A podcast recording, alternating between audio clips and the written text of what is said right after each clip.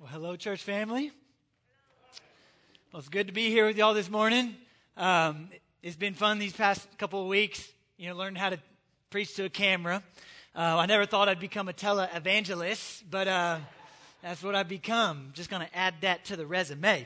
But um, we're going to be in John chapter 1 this morning, so if you want to go ahead and open there, uh, we'll be in verses 35 through 51. Uh, but today we're going to start a new series that will continue over the next couple of weeks uh, as we examine different conversations that Jesus had with different types of people. And our prayer is that throughout this series, um, that our hearts would be kindled afresh again as to why we follow Jesus. And uh, and if you're listening right now, if you're here in this room, or if you're listening online, and you're not a follower of Jesus um, I just want to say, man, we're really glad that you're joining us right now. And my prayer for you is that as we dive in to the Gospel of John, that you would just have an open mind and you would examine for yourself who Jesus is. Uh, but before we dive in, I think it'd be wise for us to pray again. And so, if you would, would you please bow with me as we ask for God's kindness to open our eyes to the Scriptures? Well, Father God, we. We love you. Um, we are so grateful for your provision, for the ways that you've shown us your love, for the ways that you've given us your grace. And, and God, we pray that right now, that you would open our eyes to your word, that we wouldn't just go through the motions, but that we would dive deep and we would ask, God, what do you want us to take from this? What do you want us to apply to our lives? How can we glorify you? And so we give you this time. And we pray this in Jesus' name. Amen. Well, let me give you a little background uh, before we dive into verse 35, because I always think it's important to understand the context behind the verses that you're studying. Uh, but you'll notice at the very beginning of the Gospel of John, if you look at verse 1, um, you'll see the first 18 verses. Um, there's a really neat prologue that really summarizes John's premise in writing this letter. And he says this in verse 1 he says, In the beginning was the Word, and the Word was with God, and the Word was God. He was in the beginning with God. All things came into being through him, and apart from him, nothing came into being that has come into being. And then if you scroll down to verse 14, uh, it says that the Word, which in the Greek language is this word logos, took on flesh and dwelt among men. And this is important because we see that John uses this Greek word logos to powerfully describe who Jesus is. Uh, Timothy Keller mentions this in his book, Encounters with Jesus, uh, which we'll refer to uh, throughout this series. I highly recommend it. But he says there that John intentionally steals this Greek philosophical term in order to say something really powerful about the person of Jesus. He says this The Greeks believed that the universe had a rational and moral order to it. And this order of nature, so to speak, was called the Logos. For the Greeks, the meaning of life was to contemplate and to discern this order in the world, and a well lived life was one that conformed to this order. That's Logos. And so, what John intentionally does here is he borrows this Greek word in order to showcase that life is not meaningless. It's not by chance. Rather, it is ordered around a person, the God man, Jesus Christ. And he says, if you want to grasp what life is all about, then set your gaze on him. Find your purpose in him. And everything else falls into place. That's John's premise that's his purpose in writing this gospel. He says everything is for Jesus, and everything was created for him and through him, and it's weaved into everything that he writes. So, with that in mind, let's jump into verse 35. It says this Again, the next day, John was standing with two of his disciples, and he looked at Jesus as he walked, and he said, Behold, the Lamb of God the two disciples heard him speak and they followed Jesus. And Jesus turned and he saw them following and he said to them, What do you seek? And they said to Jesus, Rabbi, which translated means teacher, Where are you staying? And Jesus said to them, Come, and you will see. So they came and they saw where he was staying, and they stayed with him that day, for it was about the tenth hour. And one of the two who heard John speak and followed him was Andrew, Simon Peter's brother. And Andrew found his own brother Simon, and he said to him, We have found the Messiah, which translated means Christ. And he brought his brother to Jesus, and Jesus looked at him and said, You are Simon, the son of John, and you shall be called Cephas, which is translated Peter. All right, let's stop there. It's important to know that back in the days of Jesus, there were no universities. And so, if you wanted to be a student, you would attach yourself to a teacher, and that's what we see here in this passage.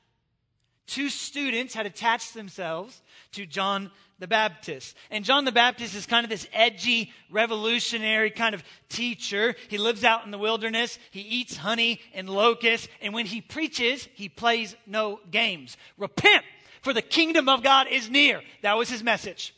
Okay, no opening funny illustration, just you better repent because God's coming.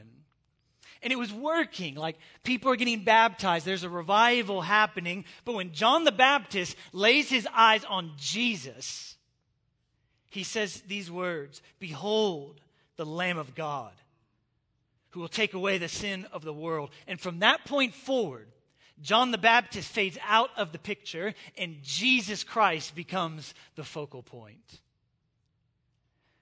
And when two of John's disciples heard John the Baptist make this remarkable claim about Jesus, they stopped following John and they started to follow Jesus. And I want you to focus in now on verse 38. As Jesus sees their desire to follow him, he asks them this really poignant question. He says, What do you seek? Or, in other words, what do you want? What are you looking for? Why are you following me? Uh, and his question reminded me when I first started dating my wife, Rachel. um, she was like my first real girlfriend. I had some pretend ones before that, but she was like the first real deal, okay? And uh, before we started dating, um, I was having a hard time taking that first step of like asking her to be my girlfriend. Um, because I'd never done this before and I, I, lacked confidence and I was struggling to be bold. And I remember we went to this Starbucks, which is actually right down the street. And she asked me this question. She said, Jason, do you have any feelings for me at all? and I liked her a lot, but like I was so nervous that all I could do was smile big and nod. That's all I could do. But hey, it was effective. She's my wife now, okay? So haters gonna hate, okay? But the reason, okay, the reason that Rachel asked me that question is because we had been talking for a while, and the young people know in this room that it was time for us to DTR, okay? Uh, we needed to define the relationship, okay? which is really important because if you don't define the relationship, if there are differing expectations as to what this relationship is, it can lead to a lot of confusion and a lot of pain. And I see this happen all of the time. A young couple gets into a relationship, they don't talk about expectations. The guy just wants to keep things casual. He wants to fool around a little bit physically, and then he wants to move on. But the girl's like, no, I, I love this guy. I want to spend the rest of my life with him. And so when she gives up her body to him and then realizes after the fact that he doesn't feel the same way about her that she feels about him, she feels used. She feels taken advantage of. And it's an extremely painful process. But here's the beautiful thing about Jesus He never does that. He never leaves us guessing what his intentions are. He never promises us something and then doesn't follow through. He never plays with our emotions. Rather, he's upfront about the relationship. He says, This is what I'm all about. Here's my heart. Here's where I'm going. Here's my intentions. And then he'll ask, Is that something you want to be a part of or not? And that's what Jesus does here in this passage. He asks these disciples, He says, What are you looking for in this relationship? What are you hoping to get out of this?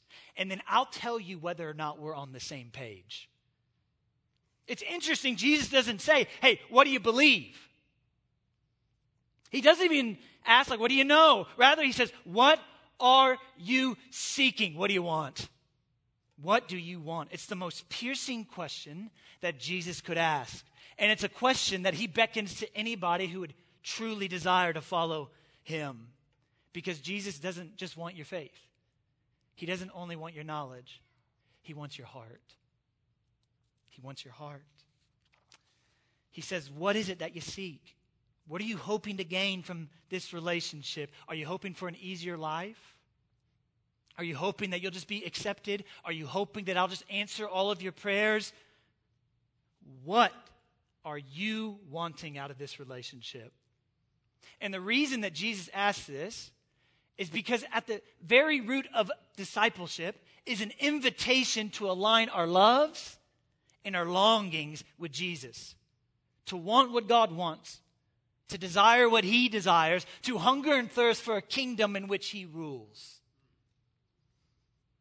That's what Jesus is implying here when he asks, What is it that you seek? And it's a question that all of us who follow Jesus must answer.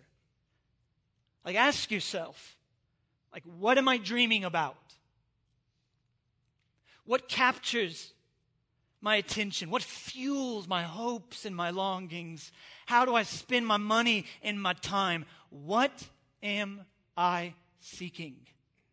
Where's my heart? Philip Yancey says this in his book, Disappointment with God that most people get disappointed with God because they have expectations of God that He's never ever promised them. And we get frustrated with God because we come to find out that His expectations are different from ours. And I don't know about you, but there have been plenty of times in my life where I've tried to force something to happen, but the reality is that was never part of God's plan. I just didn't want to know about it. Psalm 37 4 says this Delight yourself in the Lord, and he will give you the desires of your heart. Now, that doesn't mean, hey, follow God and he'll answer all of your selfish prayers. No, the psalmist says, delight yourself in God. Enjoy God. And as you enjoy God, what you enjoy changes. You catch that? When you delight yourself in God, what you enjoy will change. What you desire will change. How you pray will change. God, not my will, but yours be done. That's what maturity in Christ looks like. You see, becoming a Christian is about being transformed. We don't transform God, God doesn't change. We don't transform Him. He's the same yesterday, today, and forevermore. We're the ones that change. And it's a question that I have to ask myself Is that something that I desire? Am I willing to change and conform to His ways? What am I seeking? Notice in the passage, the disciples respond to Jesus' question by asking him where he's staying, which I think is kind of weird. Um, you know, if I was Jesus, I'd be like, y'all are strangers. I'm not going to give you my address, okay? But it's a different time, and Jesus is omniscient, and he's all powerful, so he can do whatever he wants. But basically, uh, their answer is, hey, um, we're not sure what we're seeking, but we would like to learn more. And Jesus responds, Well, come and see. Come and see. And I love that. I love how upfront Jesus is. He's so authentic, he's so inviting. He says, If you want to learn more about who I am and what I'm about, come and see. I've got nothing to hide. I've got nothing to hide. And we don't know what all Jesus told them. But we do know that whatever he told them rocked their world because by the end of the day, Andrew, who is one of the two disciples that left John to follow Jesus, is like, I got to tell somebody about this Jesus guy. And so Andrew goes and he finds his brother Simon. And he says, Hey, you're not going to believe it, but we found the Messiah, bro. Come and check it out. And he brings his brother Simon to Jesus. Okay, side note, real quick. One thing that's really cool about Andrew, he's only mentioned three times in the Gospels. And every time that he's mentioned, he's bringing somebody to Jesus. Every time Andrew is mentioned, he is bringing somebody to Jesus. when you truly grasp who Jesus is, you can't help but bring others to him. That's Andrew. And my question to you, church, my question to myself is who is God calling you to bring? Who are you bringing to Jesus? Go therefore and make disciples of all the nations, baptizing them in the name of the Father and the Son and the Holy Spirit, and teach them everything that I've commanded. Those were some of Jesus' last words before he left this earth. And if that's not your heart, then perhaps you should contemplate a little deeper on Jesus' question What are you seeking? Because if you want what God wants, then your heart is going to be to bring people to Jesus. Let's be like Andrew, church. Let's be like Andrew. But look at verse 42. Andrew brings his brother Simon to Jesus, and Jesus looks at him and he says, Simon, son of John, you've got a new name now, brother. You're going to be called Cephas, which is translated Peter. And as you know, Peter will become the rock that Jesus will build his church on. And that's what happens when you truly encounter Jesus. You walk away transformed. That's what God does. When you come to, when you come to Christ, He takes you as you are, but He never leaves you as you are because He's got work for you to do. And He shows that here with Peter. But let's transition now by reading Jesus' interaction with Nathanael, starting in verse 43. It says this The next day, Jesus purposed to go into Galilee and he found Philip. And Jesus said to Philip, Follow me. Now, Philip was from Bethsaida, of the city of Andrew and Peter. And Philip found Nathanael and said to him, We have found him of whom Moses and the law and also the prophets wrote, Jesus of Nazareth, the son of Joseph. And Nathanael said to him, Can any good thing come out of Nazareth? And Philip said back to him, Come and see. And Jesus saw Nathanael coming to him, and he said of him, Behold, an Israelite indeed, whom there is no deceit. And Nathanael said to Jesus, How do you know me?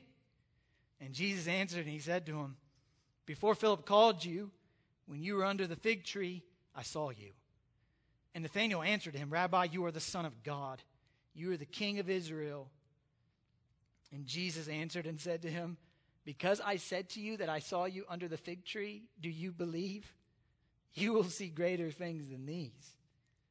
And Jesus said to him, Truly, truly, I say to you, you will see the heavens opened and the angels of God ascending and descending on the Son of Man. All right, there's a lot here, okay? But I want to touch on a few things that I think are super important. But first, we see Jesus, as Jesus continues his journey to Galilee, he finds a guy by the name of Philip, and Jesus says, Hey, Philip, come follow me. And then Philip starts to follow Jesus. But once Philip starts following Jesus, he's like, I got to find my boy Nathaniel. And so he goes and finds Nathaniel. And he's like, Nathaniel, we found the one that Moses, the law, and the prophets wrote about, the Messiah. He's here. Notice the pattern here. There's a pattern all throughout. When people follow Jesus, they naturally go and tell others about Jesus. And they do so immediately. Immediately. It's not, hey, once you come to know Christ, go get plugged into the church for five years. Once you become a little more mature, then start sharing Christ. It's not, hey, work on some of those sin issues you got. And once you get better, a better grasp on those, then start sharing Christ. We don't see that in the Gospels. The biblical picture here is once you encounter Jesus, once you start following Jesus, you go start sharing immediately with other people and start telling them about Jesus. All we do is we say, hey, listen, if you have sin, this is how you get out of your sin by trusting in Jesus. It's that simple. It's gospel. You don't have to have all of the answers, just the gospel. You're a sinner, but God loves you. He died for you, He rose from the dead. Believe in Him. Boom, gospel. Start sharing that immediately. That's the biblical picture of evangelism. Don't wait till you're a mature Christian to start sharing Christ. If you're a believer in Christ, start sharing right now. Right now. That's the biblical picture. And the natural question is like, okay, well, with who? Like, who do I share Christ with? Well, start with the people closest to you. That's what the disciples did. Andrew started with his own brother.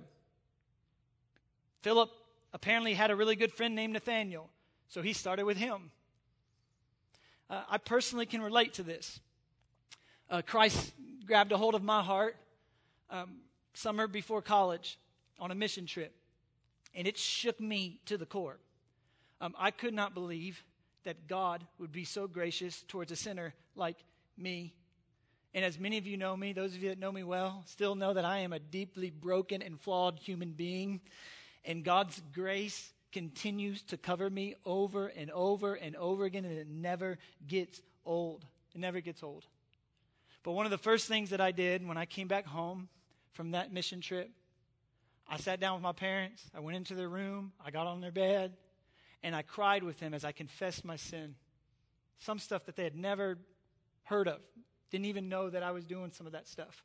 And we just cried together as I confessed all of it. But then the crying kept going, but it changed as we wept about the marvelous grace of Jesus Christ and about the transformation that happens when you trust in Him. And I didn't have to do that. It wasn't a requirement for me to be Christian. It's just something that I wanted to do because I had an encounter with Jesus and I wanted to share him with people. So I started with the people closest to me, my family. And then I started writing letters to my younger brothers and to my sister, just encouraging them in the faith. Just saying, hey, God loves you. Life's going to be hard, but there's a plan for your life and there's grace for you. Just trust in Him. There's hope. There's hope. I went up to A&M, and there's a bunch of Upmores up at A&M because Upmores are brainwashed and we have no other choice, so we all become Aggies, okay? And, and I went up there and I, I just wanted to sit down with any cousin that I could and just say, hey, listen, God loves you. I know you struggle with sin. God knows you struggle with sin, but He's provided a way. It's through Jesus. It's through Jesus. I did not have all the answers. Good heavens, no. But I knew that Jesus did. And so I pointed people to Jesus. I said, I don't know all of life's hard questions, but Jesus does. Seek Him. Seek Him. And that's all that we're called to do, church. I think sometimes we get intimidated. We think that we've got to be at this certain level of Christian. No, just the gospel, the simple gospel. Point people to Jesus. That's what we're called to do. And naturally, when you do that, some people are going to respond critically. That's just part of it, and that's exactly what Nathaniel does. Philip says, Nathaniel, we found the Messiah. It's Jesus of Nazareth. And then Nathaniel's response is this What good could come from Nazareth? It's interesting. Philip doesn't argue with him, Philip doesn't debate. Philip doesn't get Tim Keller's reasons for God and throw it in his face. Read it. He just invites him. He says, Hey, come and see. Come and see Nathaniel. He just imitates his Savior. And he says, Why don't you just come see for yourself? I remember years ago, um, I was leading a Bible study uh, at UTSA. And I thought about this one atheist guy that I knew, and he was going to UTSA. And I decided just to send him a text. I said, Hey, man, uh, we're doing a Bible study. You're more than welcome to come. And to my surprise, he responded back right away. And he said, Oh, yeah, that'd be great. What time y'all start? I was like, That was easy. Okay. Um, and he was one of our more faithful members for months. Just came to our Bible study. Never said anything, but he was there, listening to gospel conversations. All he needed was an invitation. That's all he needed. Church, how many people are in our lives that we've already written off? How many people have we, have we already decided that they are too far gone? Or like, man, I've already tried with them and they didn't believe. How about this? Let's just let God be God. Let's let God decide who He's going to save and who He's not going to save. And let's just do our job of unbiasedly inviting everybody and anybody to turn to Jesus for the salvation of their sins. We can't save anybody. I have no power over your mind, over your soul. But what I can do is I can point you to the one who does. And his name is Jesus. And that's what we're called to do. And so, my challenge to everybody in this room, my challenge to those of you watching online, is I want you to get out a sheet of paper at some point, maybe today or this week, or you can get on your computer, and I want you to name storm. I want you to think about people in your sphere of influence who don't know Christ, or maybe they do know Christ, but they ain't walking with him. And I want you to think about those people, and I want you to start praying for them. Start asking God to provide opportunities. A lot of us wonder why gospel opportunities don't happen. Well, a lot of times we're not praying. And let's start by praying. But then don't stop there. Once you prayed, I want you to ask God, I want you to circle a couple of those names, and I want you to say, God, give me boldness to share, share Christ with them. And then I want you to go do it. Go do it. And if you want help on how to go about sharing the gospel, please come talk to me. Email me. Email anybody on our pastoral team. It would be our joy. It would be our joy to walk with you and assist you as you try to learn how to share Christ with others. But I want to close our time by briefly examining Nathanael's interaction with Jesus because it's so powerful. But once again, look at how he responds to Philip. He says, Can any good thing come from Nazareth? You can almost sense Nathanael's sneer. Nazareth? What good could come from there? Uh, it's interesting. Nathanael's from Galilee, and Galileans were viewed as uneducated sinners who had a questionable ancestry. And people from Judea would often look down on people from Galilee. You see, prejudice is not a new problem. Didn't start in 2020, it's been here a really long time. And prejudice has a trickle down effect. Since Judeans sneered at Galileans, which made Galileans feel insecure, Galileans in turn sneered at people from Nazareth in order to boost their self esteem. They reasoned, well, at least I'm not one of them. And it's one of the fundamental problems of the human race. Some neighborhoods have always looked down on other neighborhoods. And then usually, the neighborhoods that are looked down on will cope by choosing some other people to look down upon. That's the way it works. You see this type of mentality in families. You see it in schools. You see it in the workplace. You see it in politics. It's everywhere. Well, I got this sin problem, and yeah, it's bad, but at least I don't have that sin problem. Or, yeah, my family's got some flaws, but at least we don't do stuff like that family. Or, hey, my political party's not perfect, but at least we're not like them. Be careful, church. Be careful. Pride comes before the fall. Don't be like Nathaniel all of us, myself included, we got to watch out for our own pride and our own prejudice. Don't dismiss entire groups of people. It's a toxic mentality. And let us not forget that Jesus was from Nazareth. Jesus was from Nazareth. It's interesting, Nazareth is never mentioned in the Old Testament. It's an uncelebrated, off the beaten path, looked down upon town. And for 30 years, Jesus grew up in this forgotten, neglected, and despised place. Often in the Gospels, when Jesus is referred to as Jesus of Nazareth, it's used in a derogatory way. You see in the cross, his name was inscribed above him in a mocking manner. Here's your king, Jesus of Nazareth. Of Nazareth. But that's often how God works, right? We see this throughout the scriptures.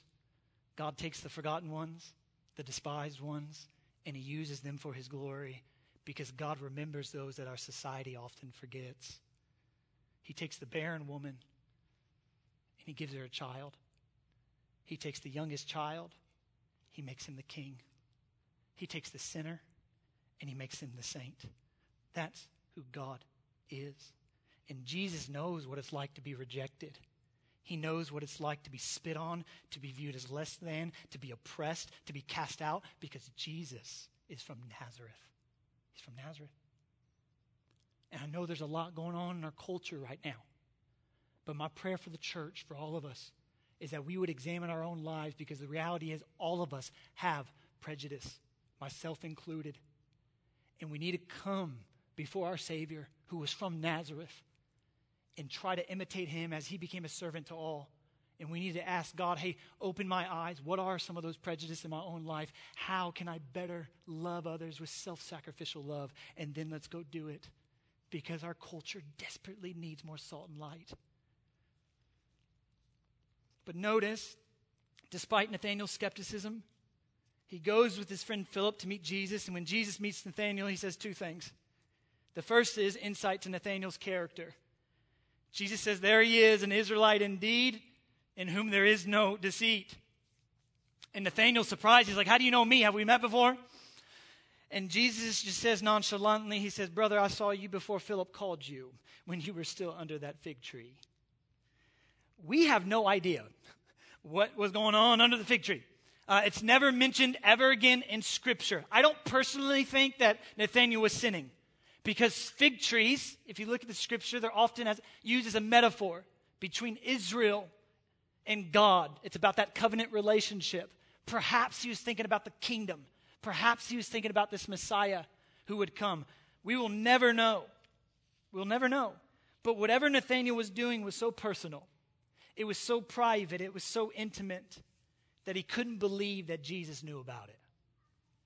In fact, he reasoned in that moment that the only way that Jesus could possibly know what was going on under that fig tree is if Jesus was God himself. So, in an instant, Nathanael goes from being a doubter to a follower. And Jesus kind of smirks. He's like, Man, if you thought that was amazing, you ain't seen nothing yet, brother.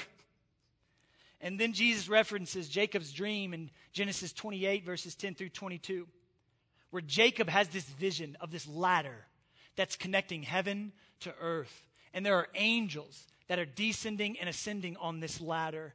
In his dream, Jacob sees that one day, somehow, there's going to be a connection between the heavenly realm and the earthly realm, a connection with God Himself, where we'll be able to be in the very presence of God. And Jesus tells Nathanael, I'm that way, brother.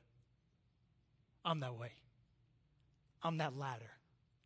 I'm that bridge that connects heaven to earth, that links man to God. Through my life, through my suffering, through the cross, through the resurrection, I'll usher you right into the presence of God. That is Jesus. That's Jesus. Listen, church, I don't know where you're at today. I don't know where you're at. But what I do know is that God loves you. He loves you. He's seen you under that fig tree. He knows your every thought, the good ones and the really, really dark ones. And He still loves you. He still loves you. Loves you so much that He humbled Himself, took on flesh, was obedient to God, suffered on a cross painfully, took on the sins of the world in order to show you, hey, I love you. I love you. And then the beautiful thing in this life is we have the beautiful opportunity to take this glorious message of hope and take it to the world. God will use your sphere of influence to save people, and you get to be a part of that. So let's ask God, embolden us, help us to be courageous, and share the love of Christ with others. He loves those who've been despised, looked down upon, rejected. He's been there. If that's you, if you feel that way, Jesus understands. He understands. And He'll use your brokenness and He'll use it for good. He'll use it for good. Let's pray.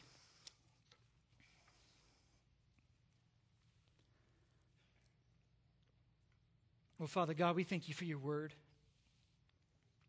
We thank you that as we dive in, as we try to figure out who you are, there's revelation that comes out of it. It impacts our life. And God, I pray, I plead that you would help all of us to live out the words on these pages, to not just let our heads be full of knowledge, but it would be knowledge that would lead us to action. God, thank you for Jesus. Thank you for his grace. Thank you for your love. We can never repay you, and you don't want us to. We worship you, God. We pray all this in Jesus' name. Amen. Amen.